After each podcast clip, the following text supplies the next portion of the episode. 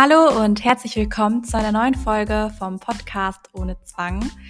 Heute geht es weiter mit dem zweiten Teil von Fabians Geschichte und wir sprechen über ja, mögliche Ursachen seiner Zwangserkrankung, was ihm alles jetzt geholfen hat, damit es ihm besser geht, welche Expositionen er so macht und vieles mehr. Also seid gespannt und ganz viel Spaß.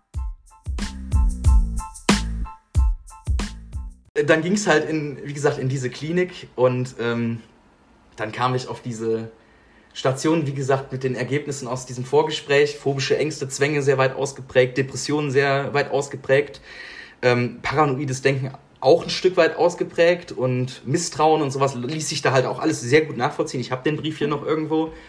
Ja, und dann kam halt, wie gesagt, diese, äh, diese Diagnostik von der Klinik oder ich kam dann mit dieser Diagnostik auf die Station und in dieser in diesem diagnostischen Schreiben war halt mein Charakter wirklich eins zu eins abgebildet, plus die Erkrankungen und ich konnte mich damit dermaßen identifizieren im Nachhinein. Also das war ein richtiger Segen. Und dann kam ich auf diese Station. Man muss dazu wissen, die psychiatrische Klinik, in der ich war, das war sehr steril. Die Fenster waren abgeschlossen und ähm, die Schränke waren ein bisschen abgeranzt und äh, die Badezimmer waren sehr gammelig und die Betten waren halt typische Krankenhausbetten. So, und dann kam ich in die, in die psychosomatische Klinik hier am Uniklinikum in Bonn und komme in diese Station, denke mir, ja gut, Flur, Krankenhaushalt, ne, in Ordnung.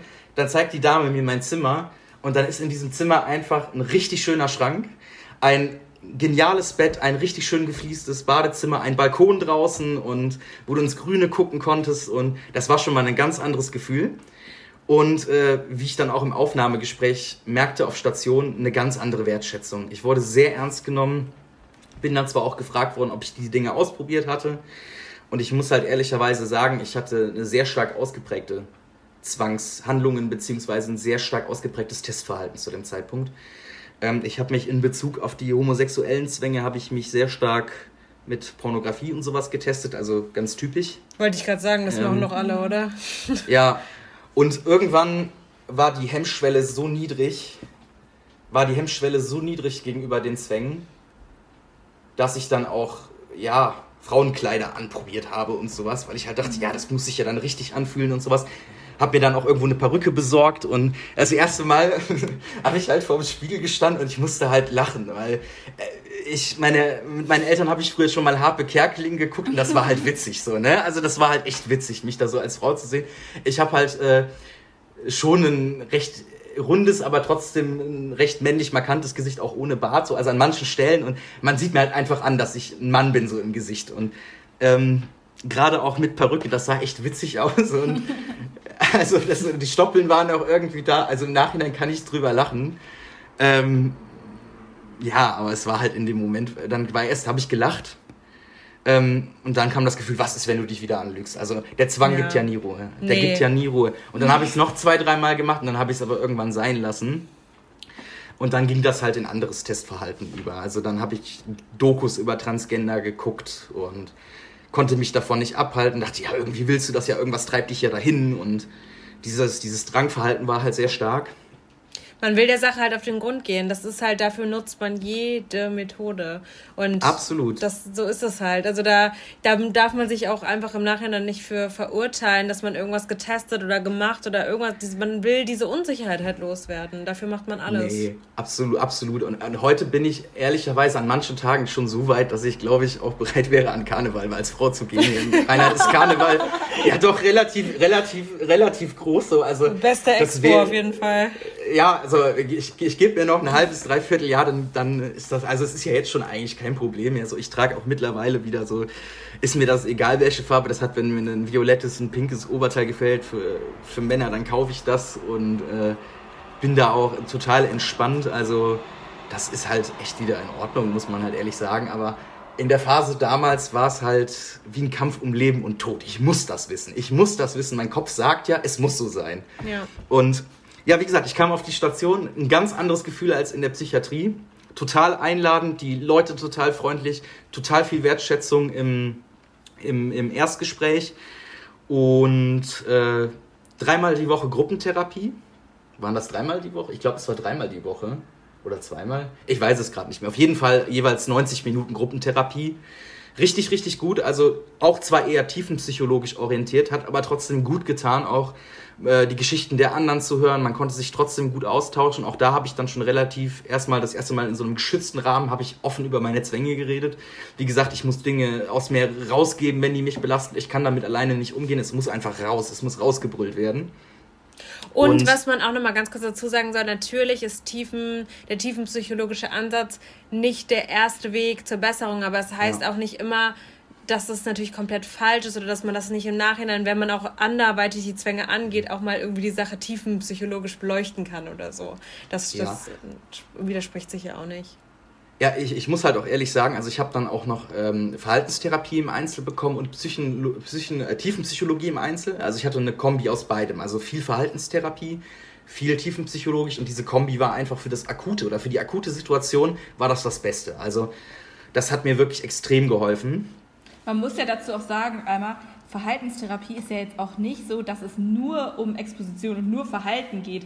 Auch in der Verhaltenstherapie schaut man, woher kommen diese Erkrankungen, was sind ja. die Ursachen und so. Also es wird da nicht nur an den Symptomen rumgedoktert. Also ich glaube, das ist auch immer eine falsche Vorstellung, die man da hat, äh, wenn man jetzt immer nur von Tiefen- und Verhaltenspsychologie spricht, nur damit wir das einmal geklärt haben. Ja, ja, also auch, äh, also auch so in meiner Verhaltenstherapie guckt man sich halt so eher tiefenpsychologische Dinge schon an. Also es ist halt meistens nie 100% Verhaltenstherapie. Also, ja, genau. Also ist so die Erfahrung, die ich jetzt gemacht habe auch. Und ähm, ja, wie gesagt, auf Station volles Therapieprogramm. Man wird wirklich umsorgt. Also die Leute sorgen sich um einen, die sind wirklich daran interessiert, wenn was ist. Du kannst abends an den Pflegestützpunkt gehen, kannst auch nachts um eins, wenn die Pflege dann noch wach ist, mit dir reden und haben mir sehr, sehr viele Abende wirklich gerettet. Also ja, und auf Station ging es dann schon so das erste, der erste Schub so nach oben ich erinnere mich dann auch noch dran, dann hat mich nach diesen zehn Wochen, die ich auf Station war, hat meine Mutter und mein Bruder mich abgeholt und ich bin halt auf Station gegangen. Ich hatte toten Blick. Also ich hatte einen toten Blick und alle Leute, die mich kannten, vor allem auch meine Familie, hat gesagt, du hast, deine Augen sind wie tot. Also man sieht in deinen Augen nichts mehr. Die sind glasig, die sind tot. So, und dann war halt der Tag der Entlassung gekommen. Ähm, und eine Woche später ging es dann übrigens auch nochmal in das Klinikum, aber auch noch in die Tagesklinik. Ähm, dann ist halt der Tag der Entlassung gekommen und dann sah ich halt hinten am Ende des Klinikgeländes schon mein Auto ankommen und ich, jeder, der mich kennt, ich mag mein Auto. Ähm, und dann musste ich schon das erste Mal richtig grinsen und dann fuhr meine Mutter mit meinem Bruder vor.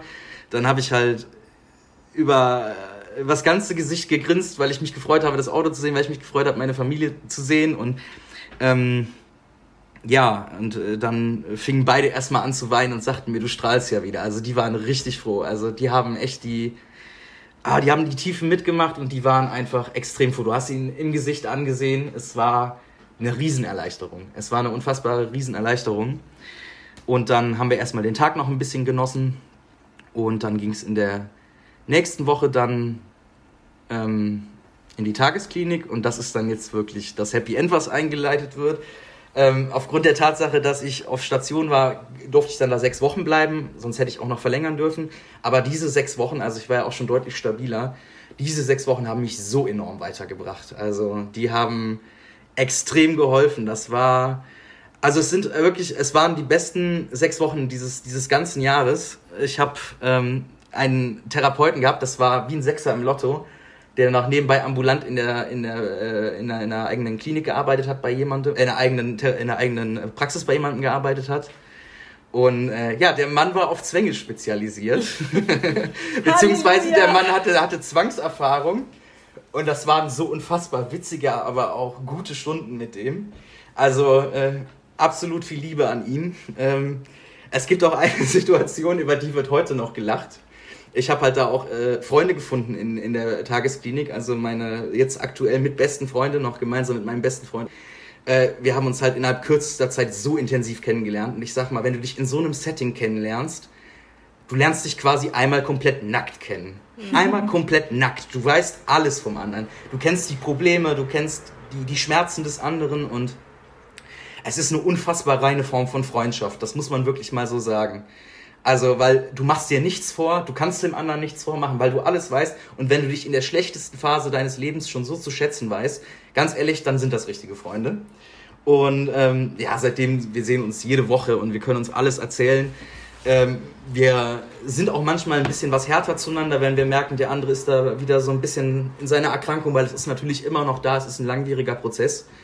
Auch wenn ich jetzt sagen würde, die Zwänge sind auf 25, 20 Prozent ihrer ehemaligen Intensität, geht das, geht das manchmal, halt an manchen Tagen ist es noch schwierig. Und ähm, ja, dieser Therapeut, wie gesagt, war dann auch ein absoluter Glücksgriff und äh, innerhalb dieser Freundesgruppe gibt es da auch einen Running Gag sozusagen. Ich äh, saß halt mit ihm in der, in der Verhaltenstherapie. Wir haben halt normale Verhaltenstherapie gemäß Leitlinie gemacht, also mit also Verhaltenstherapie plus Exposition mit Reaktionsmanagement, Reaktionsverhinderung und ein bisschen ACT haben wir auch gemacht, also Akzeptanz- und Commitment-Therapie. Und dann stand halt vorne an der Tafel, war am Schreiben und ich sagte ihm, ich hatte gerade wieder heftiges Zwangsverhalten. Was haben Sie denn gemacht? Ich habe Sie angeguckt. Und dann fragte er mich so ganz trocken, haben Sie mir auf den Arsch geguckt? und seitdem gibt's halt, so diesen, halt so diesen Running Gag in dem Moment. Ich musste dann auch schon, ich konnte langsam auch schon so wieder drüber lachen. Ich musste dann so kriegen, ja, ich gib's halt zu. Also man guckt ja in dem Moment, in dem Moment nicht hin, weil man es irgendwie attraktiv findet, sondern weil man wieder testet. Man ist so darauf fokussiert, finde ich das jetzt attraktiv? Ist das jetzt das? Und da muss man sich wieder so ein bisschen grounden und es ist halt unfassbar komisch manchmal gewesen, ähm, was, zu was der Zwang einen alles führt. Und ähm, ja, wie gesagt, es ist ein Running Gag bis heute. Ich weiß auch, dass äh, der Therapeut aus der, aus der Tagesklinik regelmäßig meine Seite anschaut. Äh, ich habe ihm davon erzählt, das Ganze ist ja noch auf Station entstanden erstmal noch, also wer mich auch von Anfang an verfolgt hat, der kennt noch mein altes Design. Da merkt man schon noch so, so ein bisschen, dass das Ganze so in so einer depressiven Phase entstanden ist. Schwarzer Hintergrund, rote Schrift. Rote Schrift, ja, ich, ich das war dann das so, so ein bisschen wie, weiß ja. ich nicht, wenn es vor so einem Horrorfilm so eine Warnung kommt. Und irgendwann äh, dachte ich mir dann, ey, wieso hast du so, so scheiß Farben gewählt? Also, das ist ja jeder, der, der sich das anguckt, denkt sich ja, oha, na, das, das zieht die Leute ja direkt runter. Dann hört er jetzt bestimmt auch den Podcast, oder? Äh, das könnte durchaus sein. das, könnte, das könnte durchaus sein. Ähm, Liebe Grüße an der Stelle. ja, schöne Grüße und vielen Dank nochmal. Ähm, und äh, ja, dann habe ich halt mein Design auch irgendwann geändert, aber diese, diese Idee ist halt auf Station entstanden, weil ich halt da einen Kumpel kennengelernt habe und ich das total interessant fand, dass er sich da so offen traut, drüber zu reden. Interessanterweise haben wir dann jetzt irgendwann vor ein paar Wochen mal zusammen getrunken und undenkbar in der höchsten Zwangsphase. Dann haben wir zu drei Leuten, unter anderem mit ihm halt, haben wir dann haben wir dann hier auf, bei mir auf der Couch gechillt, ich so direkt neben ihm und das ist halt für einen, für einen Zwangskranken mit ehemaligen sexuellen Zwängen ist das ein Riesenfortschritt. Das ist mir in dem Moment auch so klar geworden, mhm. dass das wieder geht, so körperliche Nähe zu anderen Männern und total entspannt dabei sein und das ist halt ein Riesenfortschritt. Ja, und dann ging es, wie gesagt, dann war die Tagesklinik irgendwann vorbei und dann bin ich mit viel Angst tatsächlich gegangen, weil dann ging es ja wieder so ins normale Leben, in Anführungszeichen, aber ich hatte dann halt auch schon einen Reha-Termin. Die Reha können wir jetzt eigentlich überspringen. Aber ähm, ähm, ganz kurz, was, äh, was glaube ich viele noch interessieren würde, also du musst da ja auch nicht zu sehr ins Detail gehen, weil das ja auch immer sehr, sehr persönlich ist, aber kannst du so zwei bis drei Expos vielleicht von dir als Beispiel nennen? Also was man da so, was du so machen musstest, worein du dich denken musstest, was auch immer, damit Leute halt irgendwie... Mhm weiß ich nicht. Ich meine, niemand soll das allein zu Hause nachmachen, aber ich meine, nicht jeder ist so gut betreut und so. Und vielleicht möchte man, naja, mal das ein oder andere ausprobieren. Ja, also tatsächlich, wenn ihr zu Testverhalten neigt, so wie ich das getan habe, ähm, und zufälligerweise irgendwie sexuelle Zwänge habt, die sich halt auf eure Sex sexuelle Orientierung beziehen und ihr habt als Testverhalten dieses zwanghafte Schauen von Pornografie und sowas. Ganz wichtig, tut das nicht alleine, sondern klärt das mit einem Therapeuten ab, macht das nicht alleine. Aber ihr könnt dieses Testverhalten tatsächlich in eine Expo umwandeln, indem ihr halt nichts mehr macht. Ihr guckt euch das an, ihr reagiert nicht drauf, ihr guckt euch das einfach an, ihr kriegt das, also ihr werdet angeleitet. Ihr guckt euch das an und auf einmal wendet sich halt dieses Testverhalten tatsächlich in eine Expo. Also es kommt, es ist eigentlich dieselbe Tätigkeit, aber man geht halt anders heran. Das ist das eine. Dann muss auch, jetzt muss ich mal überlegen, es gab in Vivo und in Senso. Ja, darf ich mal da auch noch was kurz fragen? Ähm, ja. Kannst du vielleicht einmal kurz beschreiben, also wenn du dir jetzt irgendwas angeschaut hast, wie genau hast du das dann getestet im Kopf? Hast du dann geprüft oder also hast du dann in deinen Körper gefühlt, ah, spüre ich jetzt irgendwie gerade eine gewisse Erregung, Erregung. oder ja. ja. oder eine ja. Anziehung oder so oder genau das ja. das Und wenn da halt ein Anflug von scheinbarer Erregung war, man muss ja dazu sagen, der Zwang ist sehr heimtückig. Also der ja, Zwang ja. kann einem der auch kann einreden. Dir halt Erregung einreden. Der kann dir auch, der kann dir auch einreden, dass du keine Ahnung auf irgendeinen männlichen Pornostar so so, so einen Crush auf den hast, sage ich jetzt mal, wie du noch nie in deinem Leben hattest. Mhm, und du ja. bist so unfassbar erregt von dem. Und das ist der schönste Mensch, den du je gesehen hast. Und das macht dich jetzt so unfassbar an. Das kann der Zwang dir alles sagen. Ja. Manchmal bin ich dann auch in diese Falle reingekippt und gesagt, ja, dann ist das halt so okay. Aber es gab halt nie eine körperliche Reaktion dazu. Und wenn halt keine eindeutige, muss man halt ehrlich mal so sagen. Also mhm. es kann auch passieren, ich habe von Leuten gehört, diese, diese Gronal Response heißt das ja, glaube ich, im Englischen. Ja, genau die ganz heftigst damit zu tun haben, also dass der Körper dann auch reagiert. Das ist das halt noch heftiger, ne? weil dann hast du ja. gar keine Beweise mehr dagegen ja. quasi, sondern dann ist halt genau. so, ah, mein Körper macht ja auch mit, okay, hiermit habe ich ja. den Beweis, das ist halt, genau. deswegen, das ist sehr, sehr bekannt. Aber da hast du auch schon mal was Gutes gesagt, ich glaube, das war in dem Live, dass das eben auch äh, keinerlei im Zusammenhang der Körper und die Psyche, also sobald es einfach um sexuelle Inhalte geht, macht der Körper auch einfach, was er will. Egal, ob man das jetzt wirklich anziehend findet oder attraktiv findet oder ob einen das jetzt wirklich ja. erregen würde, das ist dann komplett losgelöst. Da kann auch eine Erregung stattfinden, ohne dass man das anziehend findet. Genau, also Absolut. also nochmal hier als kleine Rückversicherung, aber genau, äh, ja, aber also, einmal also gesagt. Ich, genau, einmal gesagt und ne, googelt mal Groner Response, wenn euch das Thema irgendwie triggert und wenn ihr auch noch das Gefühl habt, dass euer Körper da auch noch mitmacht, es gibt da wirklich Studien zu, dass der Zwang einem sogar das auferlegen kann. So, und jetzt machen wir weiter. ähm, ja, wie gesagt, dann, dann, bin ich halt raus aus der Klinik ähm, Richtung Reha und ja, jetzt, jetzt okay, die Reha muss ich doch kurz anreißen, aber nur ganz kurz. Äh, in der Reha ging es mir dann tatsächlich Stück für Stück besser. Das Ankommen war nicht so schön, weil dann wieder eine Ärztin da in der Klinik war, die nicht so Ahnung davon hatte. Und ja, wenn sie sich äh, so weiblich fühlen, dann müssen sie vielleicht Theater spielen gehen und Kleider tragen und so. Hat mich dann ein Wochenende lang wieder runtergezogen und dann war ich wieder auf mein Zimmer zurückgezogen. Das war das Ankunftswochenende. Äh, aber dann die Woche danach ging es klar. Dann habe ich mit meinen Freunden telefoniert, die zu mir sagten, du kennst deine Erkrankung mittlerweile, also die Freunde aus der Tagesklinik, die haben mir da auch wieder sehr gut geholfen und wir supporten uns, wo wir nur können. Und ähm, sind da wirklich äh, absolut Gold wert. Mit meinem besten Freund habe ich dann auch noch telefoniert, der hat mir auch gut zugesprochen, dass ich das ja schon kenne und er hat mir dann auch, das ist sehr schade, also dass, dass gerade auch sexuelle Zwänge auch oft missverstanden werden. Das ist wirklich sehr, sehr schade. Aber mein Freund hat mir dann auch nochmal so zugeredet und gesagt, gut, deine Krankheit ist auch nicht einfach zu verstehen. Da hat er mit Sicherheit recht. Aber von psychiatrischen Ärzten oder psychosomatischen Fachärzten kann man das schon erwarten, dass sie das kennen. Also das ist meine Überzeugung. Also es ist... Ja, finde ich auch. Finde ich auch, weil ich habe nämlich genau diese Diskussion auch im Freundeskreis geführt. Und dann war halt auch ganz oft, dass so kam so, ja, aber warum bist du jetzt so sauer, dass das so oft so missdiagnostiziert wird, das ist ja auch nicht einfach. Und ich denke mir so, doch, get your fucking job done, so, du hast halt mhm. so eine Verantwortung. Und die WHO empfiehlt halt, dass das diese Therapieform ist. Und es hilft halt nicht, wenn du einfach dich davor also ja das, das, darüber könnte ich mich stundenlang aufregen. Das ist genauso wie wenn ein Allgemeinmediziner einfach irgendwelche Sachen nicht erkennt, die er erkennen sollte. Ja. Er sollte eine Erkältung erkennen können. Und ich finde halt, sorry, das muss, das muss einfach erkannt werden, genauso wie eine Depression oder wie eine Angststörung. Absolut. Also, das ist deren Job. Und da, da, deswegen, ich bin da komplett bei dir und ich finde, darüber könnte ich mich komplett aufregen. Und ich weiß, dass manche Leute, die das halt nicht so kennen und nicht wissen, wie viele tragische Geschichten daran hängen, ja. dass die sich darüber nicht so aufregen können, wie wir das vielleicht können. Aber ja, ja das Fall. Problem das ist, ist halt Job, auch, dass das ganz viele wahrscheinlich meistens, da Zwänge eben sehr schambesetzt sind und einem das wahnsinnig schwerfällt, darüber zu reden, dass wahrscheinlich viele Betroffene auch nicht so richtig zum Punkt kommen und sagen, was denn jetzt eigentlich ihr Problem ist. Deswegen sollte in der Therapie auch gezielt danach gefragt werden. Ähm, und, und explizit nach Zwängen gefragt Total. werden auch. Ja. Und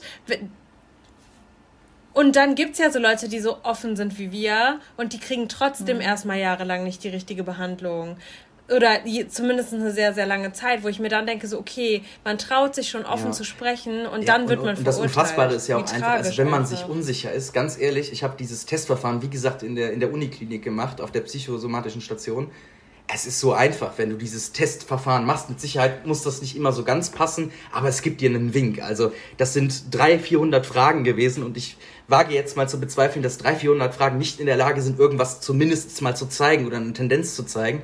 Also dann soll man so einen blöden Test einfach machen. Sorry, aber wenn man keine Ahnung hat, dann lieber diesen Test machen, als einfach irgendwas rumdiagnostizieren oder irgendwas falsch diagnostizieren. Es ist ja auch eine Verantwortung, die man als Mediziner trägt. Total. Und auch dann, selbst wenn die Diagnose steht, dass sich so viele Leute oder ich meine, dafür gibt es ja auch Gründe und dafür gibt es ja auch gut mhm. begründete äh, Sachen, ne, dass es natürlich irgendwie sehr, sehr viel aufwendiger eine Expositionstherapie zum Beispiel zu machen, wo man wo man nicht in einem Zimmer sitzen kann und so weiter, dass es natürlich viele Therapeuten sich auch gar nicht zutrauen. Dafür gibt es bestimmt gut begründete Sachen, aber ich verstehe halt nicht, wie halt so eine Empfehlung von der Weltgesundheitsorganisation so oft so missachtet wird. Das verstehe ich irgendwie nicht so richtig. Naja, ja, wir sind gerade ein bisschen vom Thema abgekommen.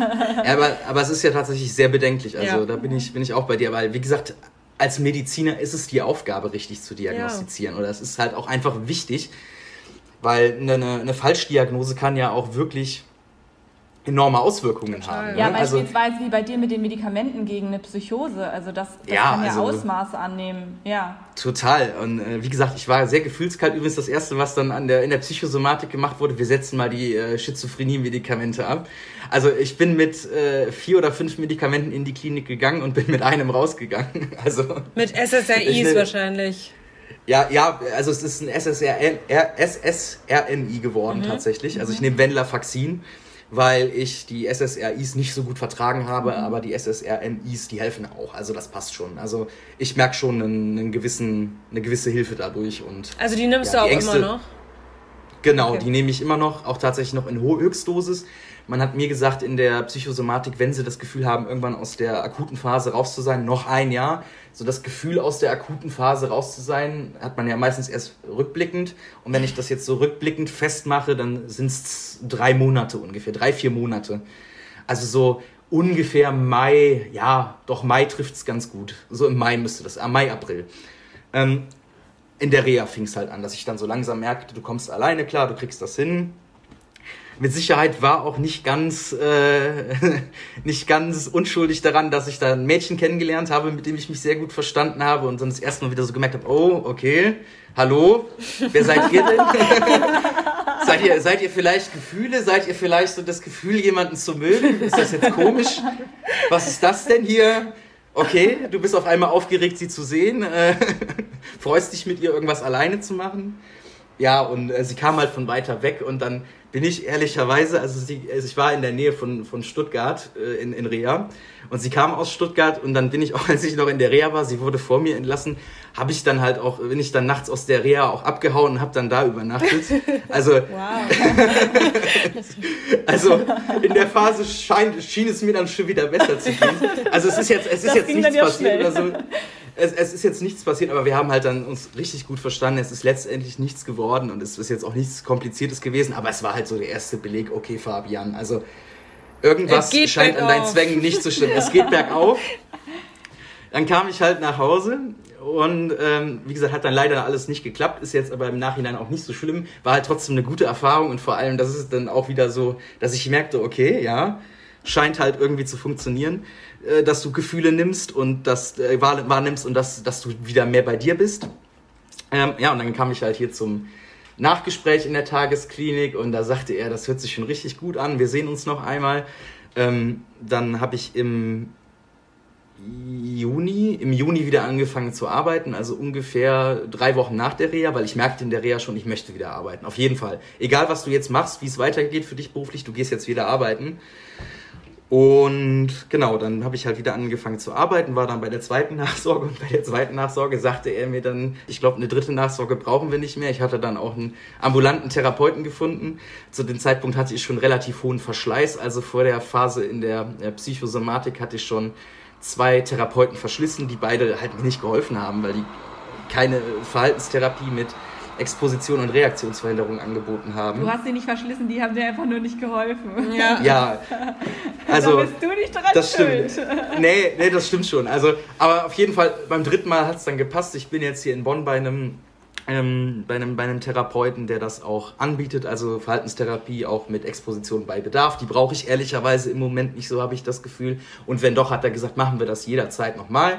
Aber wir gucken natürlich jetzt, dass wir die Zwänge weiter eindämmen und es ist halt auch mittlerweile so, ähm, weshalb ich dann auch übrigens den, für meine Seite den psycho, psychosomatischen Ansatz gewählt habe irgendwann. Am Anfang war ich ja, sage ich mal, eher nur für Zwänge und jetzt lasse ich ja auch andere Leute mal zu Wort kommen. Zum Beispiel eine Freundin mit Essstörungen hat bei mir letztens mal ein paar Fragen beantwortet, weil ich halt sehr stark glaube, dass wir voneinander profitieren können. Also Menschen mit psychosomatischen, mit psychischen Erkrankungen.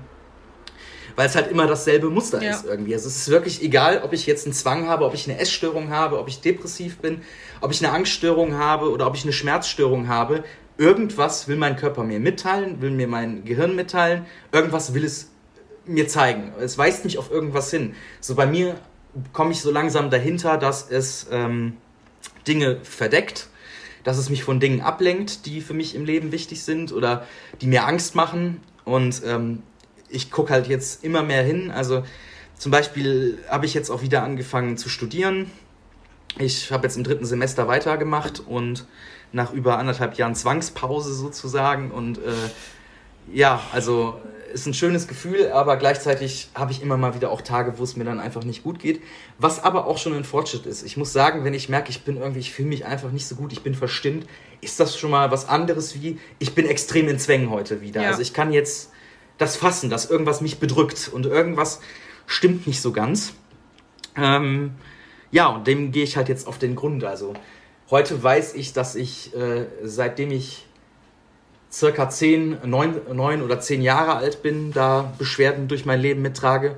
Damals waren es halt vor allem Ängste. Ich war schon mal bei einem Kinder, bei einer Kinderpsychologin damals mit zehn Jahren, ähm, weil ich extreme Ängste hatte. Dann in der Jugend kam dann so mit zwölf, also zwischen zehn und dreizehn, ich kann es gar nicht mehr genau festmachen, kam dann auch so das erste Mal der, ein sexueller Zwang. Also das war dann damals auch, wie gesagt, das Thema Homosexualität das erste Mal, hat sich dann irgendwann verflogen, als ich dann meine erste Freundin hatte und Frauen total, also die fand ich ja immer irgendwie interessant, aber es hat sich dann halt einfach so rauskristallisiert, dass ich mich auch in Frauen verliebt habe und genau, dann zog sich das so durch die Jugend und es ergibt sich halt heute auch so rückblickend ein Muster, muss ich sagen. Also diese, diese Zwänge oder diese psychosomatischen Beschwerden, psychischen Beschwerden, die kommen immer dann, wenn es Phasen gibt, in denen ich sehr ähm, unfrei bin oder sehr stark behütet werde oder ähm, ja, wie soll man das sagen, sehr angepasst bin, dann kommt das immer sehr, sehr stark zum Vorschein. Also das ist ein Muster, das haben wir auch schon in der, in der Klinik herausgefunden, als wir mal so einen äh, Verlauf gemacht haben quasi und gesagt haben, wann ist was genau passiert. Ähm, und dann war immer irgendwas. Also wie gesagt, damals als die Ängste ausbrachen, war halt meine Mama viel zu Hause gewesen. Ich muss sagen, ich hatte eine sehr behütete Kindheit. Manchmal vielleicht auch ein Stück weit eine überbehütete Kindheit, aber kein Vorwurf an meine Eltern. Ähm, die hatten halt einfach Angst um uns. Wir haben in der Straße gewohnt, wo extrem viele Autos vorne auf der Hauptstraße fuhren. Mein Papa war Rettungsassistent, hat jede Woche mindestens ein Kind aus irgendeinem Teich gefischt, aus, von irgendeiner Bahnschiene gefischt, aus irgendeinem Busch gefischt hatte Kinder, die er aus Häusern geholt hat, die dann halt irgendwie sexuell missbraucht wurden oder was weiß ich. Also die hat schlimme Sachen mitbekommen. Dementsprechend kann ich es dann auch verstehen, dass meine Eltern viel Angst um uns hatten. Und meine Mutter, das weiß ich heute, da ist manchmal noch viel Wut so in mir, aber ich habe meine Mama trotzdem sehr, sehr gerne. Wenn es mir auch manchmal schwerfällt, das so, wenn wir uns streiten, zu zeigen. Ähm, aber ich weiß, dass sie nur das Beste für mich wollte, so im Nachhinein. Und dass diese Überbehütung, die vielleicht manchmal da war, nicht aus Böswillen geschehen ist. Mhm. Ähm, und ja, es war halt so vieles rückblickend auch sehr schwierig für mich und auch für meine Eltern. Also ich bin als Kind, habe ich immer sehr viel für sehr viel Aufruhr gesorgt. also ja, dann ist zum Beispiel ist ein Brief nach Hause gekommen und es wurde von der Schule angerufen in der dritten, vierten Klasse. Ja, der Fabian korrigiert die Lehrerin im Sachunterricht. Der Fabian meint, er weiß die Dinge besser als die, als die Lehrerin im Sachunterricht und sowas. Und ja, dann war ich halt, dann bin ich halt damals, habe ich keine Gymnasialempfehlung bekommen. Da waren meine Eltern dann auch wieder voll dahinter, haben sich voll für mich eingesetzt. Ähm, und ähm, dann habe ich die zwar bekommen, bin dann aber letztendlich, weil ich vorher einen Schulwechsel hatte, bin ich auf die Realschule gegangen, weil ich da Freunde hatte und das tat mir dann in der Situation damals auch besser. Ja, und es ist dann halt bei der Kinderpsychologin auch rausgekommen, dass ich äh, viele Schwierigkeiten vielleicht auch habe, weil ich hochbegabt war als Kind. So und äh, weil ich halt sehr viel wusste und halt auch sehr untypische Verhaltensmuster manchmal hatte. Also ich war immer sehr extrovertiert, ich habe immer alle Leute unterhalten hab immer, wollte immer schon am erwachsenen Tisch, äh, Tisch sitzen, hatte keine Lust auf andere Kinder und äh, keine Ahnung, war halt ein bisschen schwierig damals so. Ne? Auch dann in der Schule mit Gleichaltrigen ging halt nicht immer so gut. War halt, ähm, nicht, so, war halt nicht so angepasst. Eben, mhm. ich war damals nicht, nicht, nicht angepasst und ja. Und immer wenn du das versucht hast, dich anzupassen oder so, kam dann der Zwang, der der, genau, der ausbrechen dann, wollte. Mhm. Genau, jedes, jedes Mal. Und dann, ehrlicherweise, die beste, die gesündeste Phase rückwirkend in meinem Leben war die Phase von der siebten bis zur zehnten Klasse weil da war mir alles egal. Also da bin ich ohne Lernen in die Schule gegangen, bin durchgekommen, hatte dann zwar äh, Zeugnisse von 3,2, 3,3, 3,4, aber ich habe halt auch nicht gelernt. Also ich habe null gelernt für die Klausuren, bin trotzdem irgendwie durchgekommen ähm, und habe halt abends immer gezockt mit meinen damals guten Freunden und wir haben Videos produziert für YouTube und sowas und äh, die sind, glaube ich, Gott sei Dank mittlerweile verschlossen. Also das ist schon sehr, sehr peinlich. ähm, nee, aber das war einfach so die Phase, da ging es mir super. Also da war mir alles auf Deutsch gesagt scheißegal. Also Hauptsache ich hatte meinen Spaß und ich war null angepasst. Ich habe in der Schule, wenn Leute mir was Doofes gesagt haben, habe ich zurückgekeilt und ähm, konnte mich wehren und alles super. Ähm, bin aber dann auch mit einem 3-6er Realschulabschluss abgegangen und hatte dann keine wirkliche Perspektive. Bin dann ein Jahr auf die Handelsschule, habe dann in dem Jahr äh, mich von 3,6 auf 1,6 verbessert, weil ich dann mal gelernt hatte. Ähm, und das ist halt so, also ich habe sehr viel gelernt in dem Jahr. Ich habe sehr vieles aufgeholt, was ich in den, in den drei Jahren davor mir selber verbaut habe, aber mir ging es immer noch gut. Ähm, und dann ging es in die Bankausbildung. Und hier fängt das Ganze dann wieder an. Ähm, da kamen dann soziale Ängste ganz heftig weil ich halt kritisiert wurde für die Art, wie ich bin. Und ich war halt sehr unbedacht in vielen Sachen und so. Und ja, wenn du ins Bankwesen gehst, also da muss die Krawatte, Krawatte gestriegelt sein, da darf kein Barthaar hier un, ungestriegelt sein. Und das war mir halt als 17-Jähriger, also noch quasi als Kind sozusagen, war mir das halt nicht so wichtig. Dann kam viel Kritik und dann habe ich wieder angefangen, mich anzupassen und wurde wieder unglücklich. Also mhm. dann habe ich mich in eine Rolle gefügt, in der ich sehr unglücklich wurde, der angepasste und. Aber weißt du, was, ja. ganz kurz, ähm, was ich dir nämlich mitgeben will, ist nämlich, das hat nämlich meine Therapeutin mal zu mir gesagt, weil ich habe nämlich auch nicht so eine angepasste Persönlichkeit. Und also ich habe auch immer so sehr viel ausprobiert, sehr viel gemacht. Ich bin sehr viel ins Ausland gegangen, habe irgendwo anders studiert. Und das ist ja sehr, sehr untypisch für Leute mit einer Zwangsstörung. Ne? Also bei Johanna genau ja. das gleiche. Also ich glaube, wir sind alle drei keine typischen äh, Leute, die eine Zwangsstörung eigentlich haben, weil die haben ja meistens auch sehr viele Ängste. Und mir wurde ja. gesagt, dass das uns hilft, da rauszukommen. Also dass dieser, dass wir das auf jeden Fall fördern müssen an unserer Persönlichkeit, dass wir nämlich so sind, so gegen die anderen und dass wir halt so uns Sachen trauen und so weiter, dass uns das in der Bekämpfung von der Zwangsstörung ein Leben lang helfen wird. Und das hat mich ein bisschen beruhigt, weil ich immer dachte so, ja. scheiße, irgendwie kämpfen so zwei Kräfte in dir. So auf der einen Seite bist du so super ängstlich und auf der anderen Seite bist du immer so ja. ausbruchmäßig und bei dir hört sich das total ähnlich an. Ja, also es, es, war wie gesagt so immer, wenn ich, wenn mir das egal war, was andere über mich mhm. denken, ging es mir gut. Also in der Bankausbildung war das erste, die ersten anderthalb Jahre waren extrem schwierig und dann kam halt auch irgendwann in der Bankausbildung der Punkt, wo ich mir dachte, ist jetzt egal. Du hast es, das die Realschule mit wenig Aufwand schon geschafft, das wirst du auch irgendwie schaffen.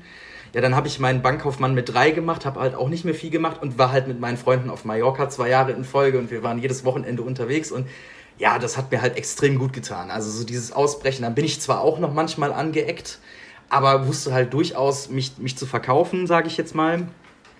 Und ähm, ja, dann habe ich halt mein Abi nach der Bankausbildung nachgeholt, weil ich halt mehr wollte. Ich habe halt leider auch, was heißt leider, aber manchmal ist das ein bisschen schwierig. Ich bin halt auch sehr karrierefixiert. Also ich möchte gerne was erreichen. Ich möchte das Maximale an Potenzial aus mir herausholen. Leistungsanspruch ist ja auch genau. Zwang. Absolut, absoluter Leistungsanspruch. Und da ist immer die Frage, was ist Zwang und was bin ich? Also Zwang, das kann ich mittlerweile ganz gut differenzieren. Zwang ist einfach das Tun für Leistung erbringen und Anerkennung und was weiß ich. Also so dieses zwanghafte, dieses ich muss alles perfekt machen. Und der Fabian ist eigentlich eher darauf fixiert, äh, was zu schaffen, also irgendwas Nachhaltiges zu schaffen, irgendein ja. Werk zu schaffen mit einem ideellen Wert oder was auch immer. Ich bin ja, wie gesagt, BWLer, also es wäre halt cool, zum Beispiel irgendwann mal eine App zu entwickeln oder sowas oder irgendwie ein Unternehmen zu gründen, ein Beratungsunternehmen, also irgendwas schaffen, was Bestand hat. Weniger wegen dem, wegen der Leistung an sich, sondern einfach, weil es halt ein Werk ist, so wie jetzt, sage ich mal, ein Autor ein Buch schreiben möchte, äh, wie jetzt Karl Marx zum Beispiel das Kapital geschrieben hat, nur mal jetzt als Beispiel, seine Schaffung, möchte ich halt irgendwas schaffen, was für mich wichtig ist oder was meinen ja. Werten entspricht. Das finde ich schön, ja. Das ist viel mehr wert als Geld und als jede Anerkennung der Welt. Einfach zu wissen, dass man so das, was mhm. in dem mhm. Kopf steckt, in irgendwas Greifbares umsetzen konnte. Frag uns mal, warum wir so viel äh, von unserer Freizeit in dieses Projekt hier stecken. ja. ja, das finde ich sehr gut. Ähm, ich, äh, mir kommt gerade der Gedanke, ich habe so ein Buch ähm, auch über Zwangsstörungen und woher die kommen und so. Und das heißt Der gehemmte Rebell. Das, und ich finde, äh, das sagt eigentlich ganz gut, weil. Ah, ja!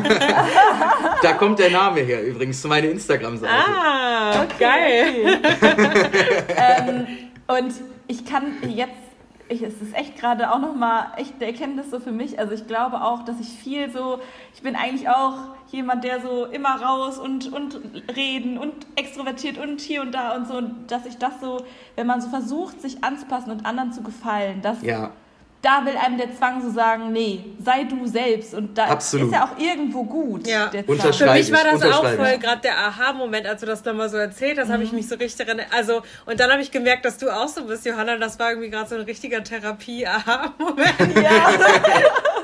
Gruppentherapie ja. um, um ja. Uhr? Ja. Um kurz vor elf. Ja, genau. ja sehr gut. Super. Guter Abend mit vielen Erkenntnissen. Ähm, ja. Nee, und dann, wie gesagt, dann bin ich ja noch ins Abi gegangen, da war ich dann auch wieder sehr angepasst und dann ist da leider auch ein ziemlich harter Schicksalsschlag reingefallen. Mein Papa ist sehr früh verstorben. Das hat mich dann auch nochmal ziemlich hart runtergezogen. Ähm, obwohl ich sagen muss, ja, dann kommt halt wieder das problematische Bewältigungsmuster zum Vorschein. Ähm, eine Woche nach der Beerdigung habe ich in der Schule gesessen und habe meine Klausur im Abi, also nicht Abi-Klausuren, aber eine Klausur im Abi halt geschrieben und ähm, ja, habe dann halt mich voll in dieses Abi gestürzt, war aber eigentlich psychisch auch sehr angeschlagen. Mhm. Ähm, dann kamen auch irgendwann so Äußerungen wie, weil ich dann auch viel krank wurde, ja, du nutzt das ja aus, dass dein Vater gestorben ist. Das hat mich dann auch irgendwie ziemlich hart getroffen und eigentlich habe ich eine ziemlich, bin ich ziemlich hart bei sowas und sowas geht an irgendwie an mir vorbei, aber das hat mich schon ziemlich getroffen und ich fühlte mich dann auch nicht mehr in dieser Klasse wohl und hatte dann irgendwie trotzdem noch anderthalb Jahre, also ich hatte schon Leute, mit denen ich mich gut verstanden habe.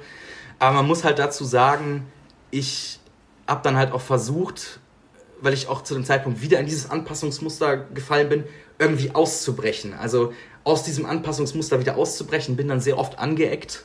Und ich habe leider immer so ein bisschen das Laster, das, das meine ich auch gar nicht böse und ich glaube jetzt nicht, dass ich ein arroganter Mensch bin, aber ich kann halt manchmal sehr überzeugend auf andere Menschen wirken und dann wird mir halt gerne oft vorgeworfen, ich sei arrogant oder sowas und das trifft mich dann auch immer relativ hart, weil das ist eigentlich nicht das, was ich möchte.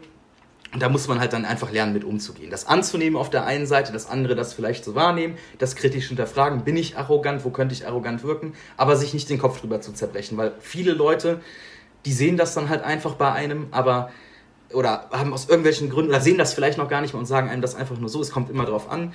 Also wenn mir jetzt meine besten Freunde sagen, du hast da und da arrogant gewirkt, dann gut, dann nehme ich das an, dann ist mir das sehr wichtig, weil die sind meine besten Freunde, die sagen mir das nicht einfach so, aber wenn mir das jetzt irgendjemand auf der Arbeit oder was weiß ich wo sagt, dann hinterfrage ich das auch durchaus nochmal mittlerweile. So weit bin ich da schon. Ähm, genau, und dann ging es halt ins Studium, auch wieder sehr, sehr angepasst. Also irgendwie war es dann die Suche nach Befreiung und vieles auf einmal. Also das Verhältnis zu meiner Mama wurde nach dem Tod von meinem Papa noch enger. Das war auch nicht sehr produktiv, weil meine Mama, wie gesagt, eine sehr fürsorgliche Person ist. Ich weiß, dass sie das nicht tut, weil sie uns was Schlechtes will, sondern weil sie eigentlich nur das Beste für uns will. Aber es ist halt, also ich habe sehr große Probleme damit umzugehen. Also das ist halt was, das, das engt mich sehr schnell ein. Und das habe ich auch in der letzten Beziehung gemerkt. Also sobald jemand sich sehr stark um mich kümmern will oder sowas, dann mache ich zu. Also ich habe gerne Nähe und sowas, aber wenn es halt so in dieses Mütterliche geht, so dieses Ich sorge mich um dich, da tue ich mich sehr schwer mit tatsächlich. Das ist eine der Säulen des Zwangs. Dann das Thema, ähm, also wirklich einer der Gründe, die das Ganze so ein bisschen übertrumpft hat, weil das natürlich, wenn du man äh, überbefürsorgt wird, sage ich mal, ist es schwer, seine Identität auch irgendwie zu finden. Und wie gesagt, das Identitätsthema ist ein ganz großes, dass ich endlich der Mensch sein kann, der ich will.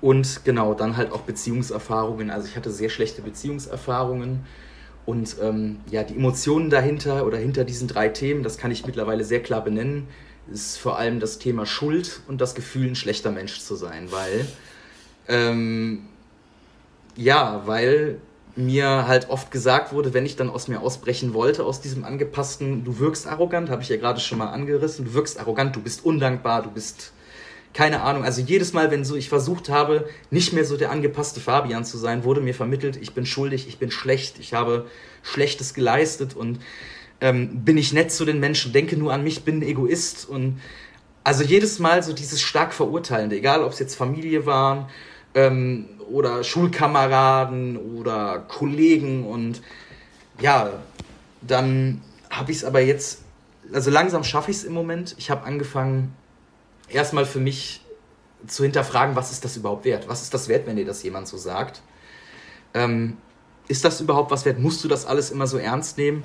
Und mittlerweile nehme ich so Kritik nur noch von einem begrenzten Kreis von Menschen wahr und dann mache ich mich damit auch nicht mehr fertig. Und dann mittlerweile habe ich auch die Einstellung, dass wenn ich, wenn mir jetzt jemand sagt, ich finde das und das schlecht an dir, dann notiere ich das zwar, sage ja, okay, finde ich gut, dass du mir das sagst, vielen Dank für das Feedback, aber dann hinterfrage ich auch, wie finde ich das denn? Fühle ich mich damit wohl? Also solange ich andere nicht schade, ist es ja eigentlich egal. Also wenn das jetzt, wenn ich, wenn das andere nur stört, ich den aber nicht damit schade, dann ist es ja erstmal egal. Und ich habe auch mittlerweile, das hört sich jetzt nach einer harten Einstellung an, aber ich habe die Einstellung, wer mich nicht so nimmt, wie ich bin, also als Charakter, als Mensch Fabian, den brauche ich auch nicht in meinem Leben. Das, da bin ich ganz hart da. Ich habe nach der Klinik auch angefangen auszusortieren, im Freundeskreis, im Kollegenkreis.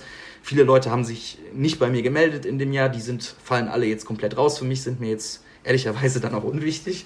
Ähm, und genau, Freunde habe ich, wie gesagt, auch aussortiert. Ich bin der festen Überzeugung, Verhaltensebene, da kann man drüber, über die Verhaltensebene kann man reden. Aber jemanden im Charakter, im Grundsatz ändern, ist einfach nicht möglich. Und ich bin auch der festen Überzeugung, dass man nach einer Zwangserkrankung anfangen muss oder anfangen sollte. Kein Muss, kein Druck, aber dass man anfangen, anfangen sollte, sich auf die Reise zu machen, auf die Reise zu sich selber zu fragen, was will ich, was ist das wert, was andere von mir denken, ist das immer was wert? Also wenn ich in der Familie lebe, klar ist es wichtig, sich in gewissen Dingen anzupassen, aber ich muss es nicht. Also ich kann mir das überlegen und ähm, ein Bestandteil meiner Therapie war auch Druck, Schuld, also Druck durch Schuld, Druck durch andere Dinge äh, mit dem Hintergrund moralische Grundsätze. Und ich bin dann tatsächlich für mich zu dem Entschluss gekommen, bin ich sehr angeeckt im Freundeskreis, äh, ändert sich jetzt gerade aber auch so ein bisschen. Ich habe zwei, drei Monate jetzt für mich Moral komplett abgelehnt. Ich habe gesagt, Moral ist nichts wert. Moral ist ein Konstrukt, das von irgendwelchen oder das nur darauf ausgelegt ist, einem Schuldgefühle zu machen sondern und Werte sind viel mehr wert. Also ich muss für mich Werte finden. Äh, ehrlicherweise, wenn ich jetzt einen Wert habe, der absolut daneben ist, dann ist das auch scheiße. Also ich muss Werte aber nach der Vorstellung finden, dass ich äh, fair handle, klar, aber Moral ist für mich irgendwas Erpressen, Erpressendes, finde ich. Irgendwas, was mich irgendwie erpresst. Und deswegen sage ich, Werte sind mehr oder Werte sind mehr wert als Moral. Das ist so aktuell das, was ich für mich herausgefunden habe in der Therapie. Also meine Werte stehen über der Moral. Meine Werte werden vielleicht geleitet von der Moral, aber an sich ist das halt einfach Kannst was, du dafür, ein dafür mal ein praktisches Beispiel nennen kurz? Ja, also ähm, das lässt sich jetzt gar nicht so, so, so gut auf mich beziehen. Also so richtig das erste Mal darauf aufmerksam geworden oder auf dieses Ding, das habe ich dann auch in der Therapie angesprochen und ähm, genau, also da bin ich, bin ich darauf aufmerksam geworden, da gab es einen, einen Fall in der Familie, der rückblickend sehr verurteilt wurde. Ähm, dass da halt sich jemand Verheiratetes äh, irgendwann für sich gesagt hat, es ist keine Liebe mehr da, ich suche mir jemand anderen. Und ich fand halt diese Verurteilung im Rückblick sehr schwierig, weil er hat das offen kommuniziert. Er hat gesagt, ich fühle da nichts mehr, ich habe meine Kinder sehr gerne, aber trotzdem ähm, ja, möchte ich das jetzt halt so und so machen. Und äh, ja, oder möchte mir jetzt eine neue Partnerin suchen. Und das finde ich dann halt problematisch, wenn dann die Gesellschaft diese Leute verurteilt. Zwei Menschen, die sich irgendwie verliebt haben. Natürlich ist das schwierig mit der Familie und auch nicht gut für die Familie. Aber warum muss ich das jetzt so heranziehen? Für den Menschen war es in dem Moment das Richtige. Ja. So, und mhm. der ist, ist ja offen kommuniziert ja. worden. Aber die Moral geht jetzt dahin, das ist unmoralisch. Oder jetzt mal auf die Themen meiner Zwänge zu gehen, wenn dann jetzt irgendwelche sehr stark religiösen Menschen sagen, es ist unmoralisch homosexuell zu sein, es ist unmoralisch ja. transgender zu sein, was ist das dann mhm. bitte wert? Also was, was ist Moral als solches wert? Also ja. Moral ist für mich oftmals ein sehr erpressendes Konstrukt. Also mhm. Moral komplett ablehnen war jetzt ein bisschen überhart vielleicht, ähm, aber ich ja, glaube, es geht ja jetzt nicht darum, alles komplett nee. abzulehnen und äh, komplett moralfrei zu leben. Nein, ich, absolut glaube, nicht. Ich glaube, man weiß, was du meinst, ja. dass man einfach sich nicht dadurch unter Druck gesetzt fühlt, sondern absolut. einfach für sich seine ja. Werte. Natürlich ist jetzt klar, dass man sich an gewisse Grundregeln der Gesellschaft halten absolut. muss. Aber ähm, dass du halt nach deinen Werten lebst und ja. nicht nach dem Druck der Gesellschaft, der noch andere Dinge vorgibt, wie manche Dinge sein zu sein sollten. Ja, absolut. Ja. Absolut. Und das ist halt auch oftmals so, dass wir ja in einer sehr moralischen Zeit leben. Also egal, ob es jetzt ähm, Dinge sind, die eher konservativ sind oder ob es jetzt äh, dieses Angehen dieser unfassbaren großen Herausforderungen, Klimawandel etc. ist, es wird halt oftmals viel über Moral argumentiert. Moral schön und mhm. gut. So, aber ich glaube jetzt nicht, also ich bin wie gesagt absolut äh, pro Bekämpfung Klimawandel. Das ist das wichtigste Thema unserer Zeit. Das ist einfach so. Das ist ein Fakt. So, aber ich frage mich halt immer, ob man jetzt den Menschen ein schlechtes Gewissen machen muss, nur weil sie jetzt noch einen Verbrenner fahren, weil oftmals können die Leute sich zum Beispiel noch kein E-Auto leisten und sowas. Und das meine ich halt auch mit Moral. Also mhm. mit Moral kann man halt auch viel erpressen und wir müssen das halt, man muss das auch manchmal ein bisschen nüchterner sehen. Also das finde ich mhm. halt so schwierig an Moral. Also wenn Leute moralisch argumentieren. Aber moralisch ist das und das weiß ich jetzt nicht, ob das so gut ist. Also, wie gesagt, ich sehe das ja auch aus einem anderen Blickwinkel wie der im Großteil der Gesellschaft, weil ich zwangskrank war, zwangskrank war und gemerkt habe, wie Moral halt lange ein großes Ding bei mir ja, war. Ne? Total. Und das ist es ja bei den meisten Zwangserkrankten. Ne? Also, die meisten kennen ja dieses unglaubliche Schuldgefühl und das ist ja genau wie du sagst, halt oft hm. falsch konstruiert. Also Mhm. Warum sind Beziehungszwangsgedanken so weit verbreitet? Weil diese fälschliche Annahme irgendwie existiert, dass Liebe immer so aussehen muss wie in einem Hollywood-Film. So, weil das halt gesellschaftlich Absolut. so vorgegeben ist und so weiter. Deswegen, ja. Zwänge orientieren sich ja immer sehr stark daran, was gerade auch aktuell mhm. in der Gesellschaft groß besprochen wird. Beispielsweise äh, Missbrauch, mhm. das jetzt aufgedeckt, der jetzt aufgedeckt wurde, sei es die Kirche, weiß ich nicht, etc.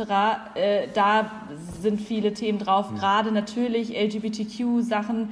Äh, das, das ist gerade auch ein Thema. Äh, das, das sind dann immer Themen oder auch generell ja Beziehungen. Ähm, wie sehen heutzutage Beziehungen aus? Das sind dann natürlich immer alles Themen, da stürzt sich dann der Zwang drauf. Absolut. Also das habe ich auch gemerkt. Also zum Beispiel, als dann ich auch mal einen Artikel gelesen habe, letztens nochmal äh, über, über pädophile Zwangsgedanken. Also mhm. das, was man irgendwie so aufschnappt, dann bin ich hier zum Einkaufen gefahren, dann waren da zwei junge Mädchen, acht oder neun, mhm. lassen, lassen, lassen wir sie gewesen sein, haben da Fotos gemacht, dann sah ich die kurz und dann war das natürlich direkt parat. Findest du die jetzt attraktiv? Ich so, ja, okay, mhm. jetzt kenne ich dich, aber geh weg. Ja. Nee, lass, mhm. lass mich in Ruhe, also dich kenne ich schon, du kommst immer gleich, also. Das ist halt das Gute, irgendwann wird man gut da drin, in neuen Zwangsgedanken ja. stoppen und dann die zu erkennen. Und irgendwann hat mir eine Therapeutin mir mal erzählt, haben viele Leute sogar so ein Codewort, was die immer, was immer wieder bei denen im Gehirn abläuft, dann erkennen die so, oh, der Zwang, das, der setzt sich gerade auf ein neues Thema.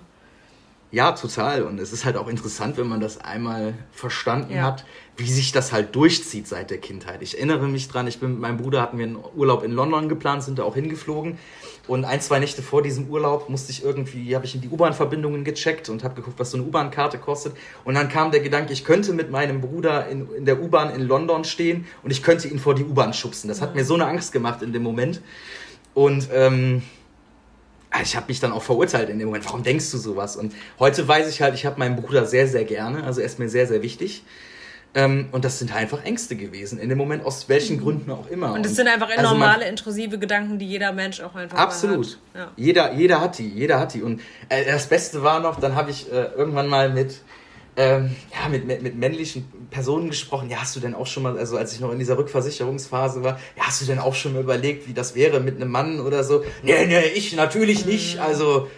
Ja, das gibt dann ja auch niemand zu. Nee, das gibt auch niemand zu, absolut nicht. Und man muss nur mal Manchmal, betrunkene Männer miteinander beobachten, da weiß man, dass jeder Mann schon mal solche Gedanken hat.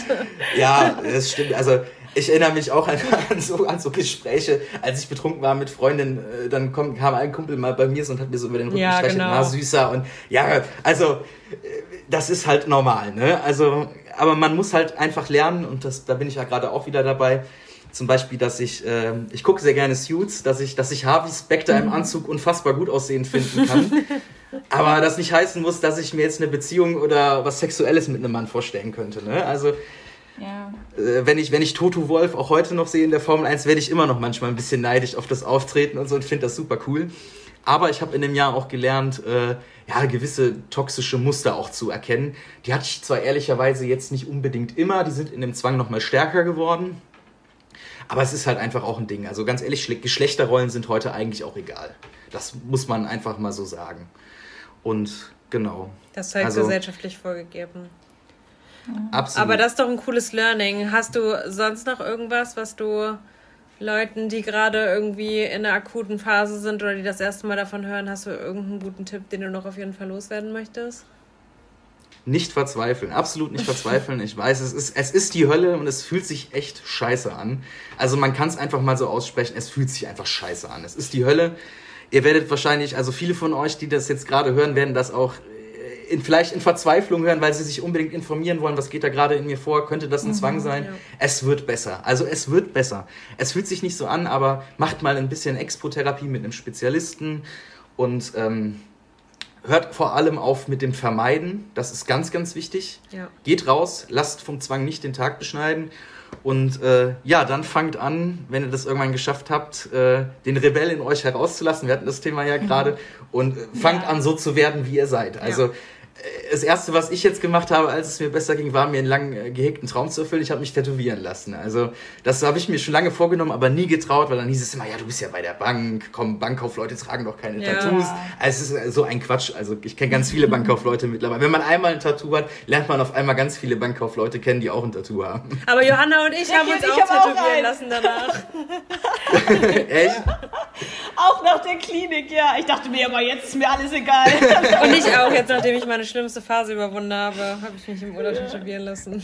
Aber anscheinend ist es ein ja, Ding. Anscheinend mal. ist es irgendwie ein Ding, dass alle sich dann tätowieren lassen. Ja, ja irgendwie so als, als Belohnung und sich mal zu trauen, finde ich schon ganz cool. Also ich habe mir hier zuerst, das sieht man jetzt glaube ich gar nicht, also erstmal den Spruch auf Latein, ego sum quisum, das heißt, ich bin der, der ich bin. Ah, ja, mm. Oder ich bin, ja, also finde ich ganz wichtig, man ist so in Ordnung, wie man ist. Ach ja, und dann noch den, den kleinen Wolf, weil ich, äh, der, der Wolf hat viele Bedeutungen. Zum einen äh, erinnert mich das ein bisschen an meinen Papa, weil mein Papa hat immer so geschimpft, wenn über dem Land wieder hieß, man soll die Wolf, Wölfe abschießen, an die Gespräche, aber es hat noch eine viel tiefgehendere äh, Begründung, nämlich der Wolf kann sowohl im Rudel als auch alleine gut klarkommen. Also er sucht sich immer das, was er braucht und das ist halt auch für mich jetzt ganz wichtig. Ich komme auch alleine klar. Also wenn es mir schlecht geht, ich kriege mich auch alleine mittlerweile stabil gehalten. Ja.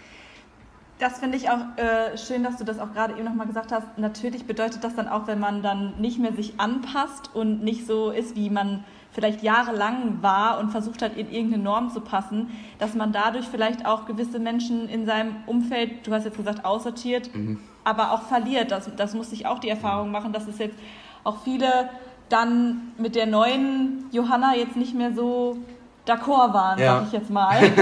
Und dass das das halt auch eben die Veränderung ist, die, die das dann mit sich bringt. Aber die, ja, auch irgendwie, die auch irgendwie gut ist. Also genau die gleiche Erfahrung habe ich auch.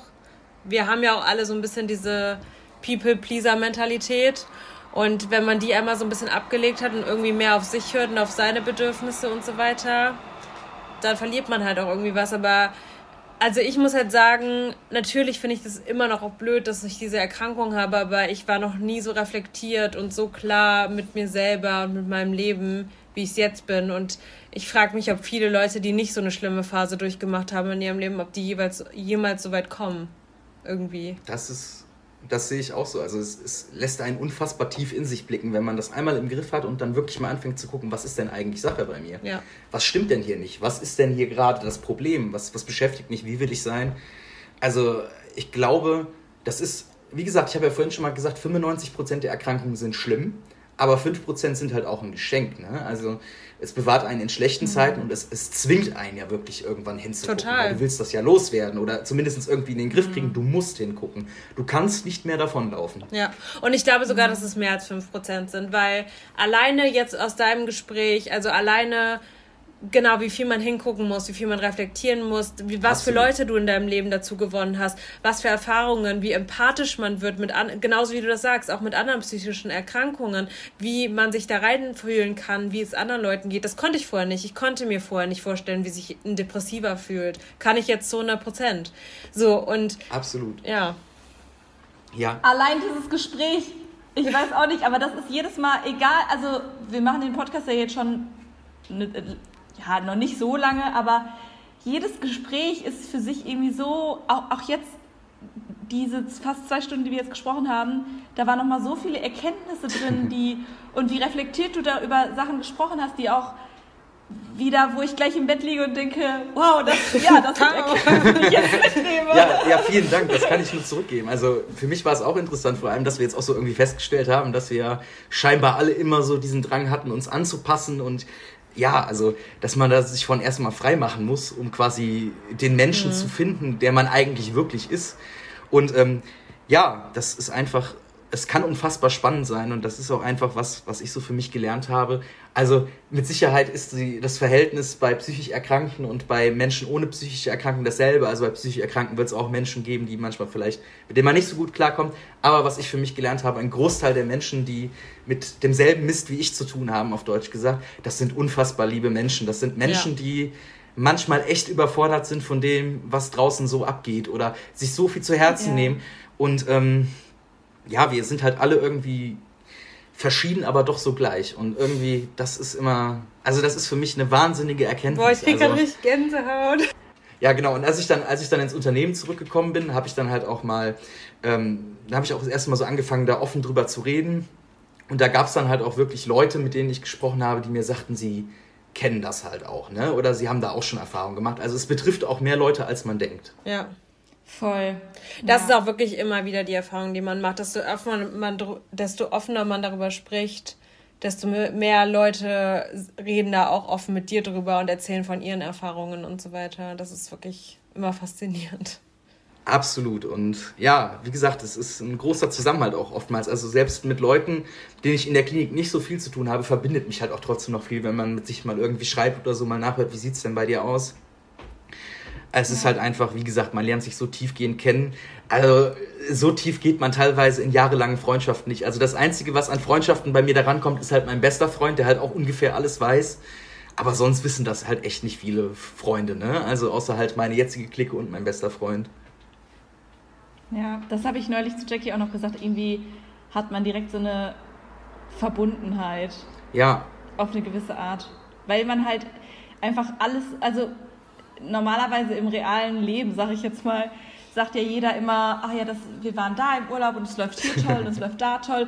Und niemand erzählt ja wirklich im ersten Gespräch so, ja, ich habe Zwangsgedanken und das ist mein Problem und das ist mein Problem. Und wenn ich einen attraktiven Mann im ähm, Fernsehen sehe, dann kann ich leider nicht mehr schlafen, weil ich denke, vielleicht fand ich ihn ein bisschen zu attraktiv für, dafür, dass ich einen Partner habe. Und leider habe ich da hinten Kinderschreien gehört und leider belastet mich das jetzt den ganzen Abend. Blöd. Ja. naja. Oh Mann. Ja. Ich würde sagen, wir haben so viel geredet. Ja. Wir haben echt viel geredet. Also, eine Freundin von mir hat gesagt, wenn wir einmal anfangen zu reden, ist das wie ein normales Telefonat. Also, liebe Mali, du hattest recht. genau, so hat sich auch angefühlt. Ähm, ja, aber dann machen wir jetzt mal Schluss für heute. Ne? Ich muss nämlich morgen auch noch arbeiten. ja, ich auch. Ganz lieben Dank dir, ja. ja, vielen Dank für die Einladung. Hat mich sehr gefreut. War sehr interessant und auch sehr lustig. War uns eine Ehre. Vielen Dank. Trotz des schweren Themas. Dankeschön. Ja. Hi ihr zwei, ich hoffe euch geht es gut. Ich wollte euch noch mal kurz ein Feedback geben. Ähm, ja, ich war ja jetzt dann auch wieder regelmäßig bei der Therapie und im Nachgang unserer Folge hat sich tatsächlich sehr viel bei mir getan. Also ähm, wir haben einiges aus dem Podcast auch nochmal in der Therapie thematisiert und ich bin tatsächlich auf die Kernangst gestoßen mit meinem Therapeuten. Also die Folge hatte auch tatsächlich einen äh, therapeutischen Erfolg für mich. Und ja, mir geht es jetzt auch mittlerweile richtig, richtig gut, verglichen nochmal mit dem, zu dem Zeitpunkt der Folge hat sich das Ganze nochmal verbessert. Also ich würde sagen, mittlerweile sind die Zwänge sogar nur noch bei 5%. Also es geht stetig bergauf, ich habe eine neue Stelle und ja, hatte dann auch privat ein paar Herausforderungen, wo ich hier und da zu mir stehen musste und ja, so ein bisschen dieses, dieses Anpassen aufgeben musste, aber es geht super weiter, es geht super bergauf. Es ist sehr, sehr anstrengend, aber mir geht es sehr, sehr gut. Und vielen Dank auch nochmal für das gute Gespräch. Hat mir sehr viel Spaß gemacht und ja, viele Durchbrüche in der letzten Zeit.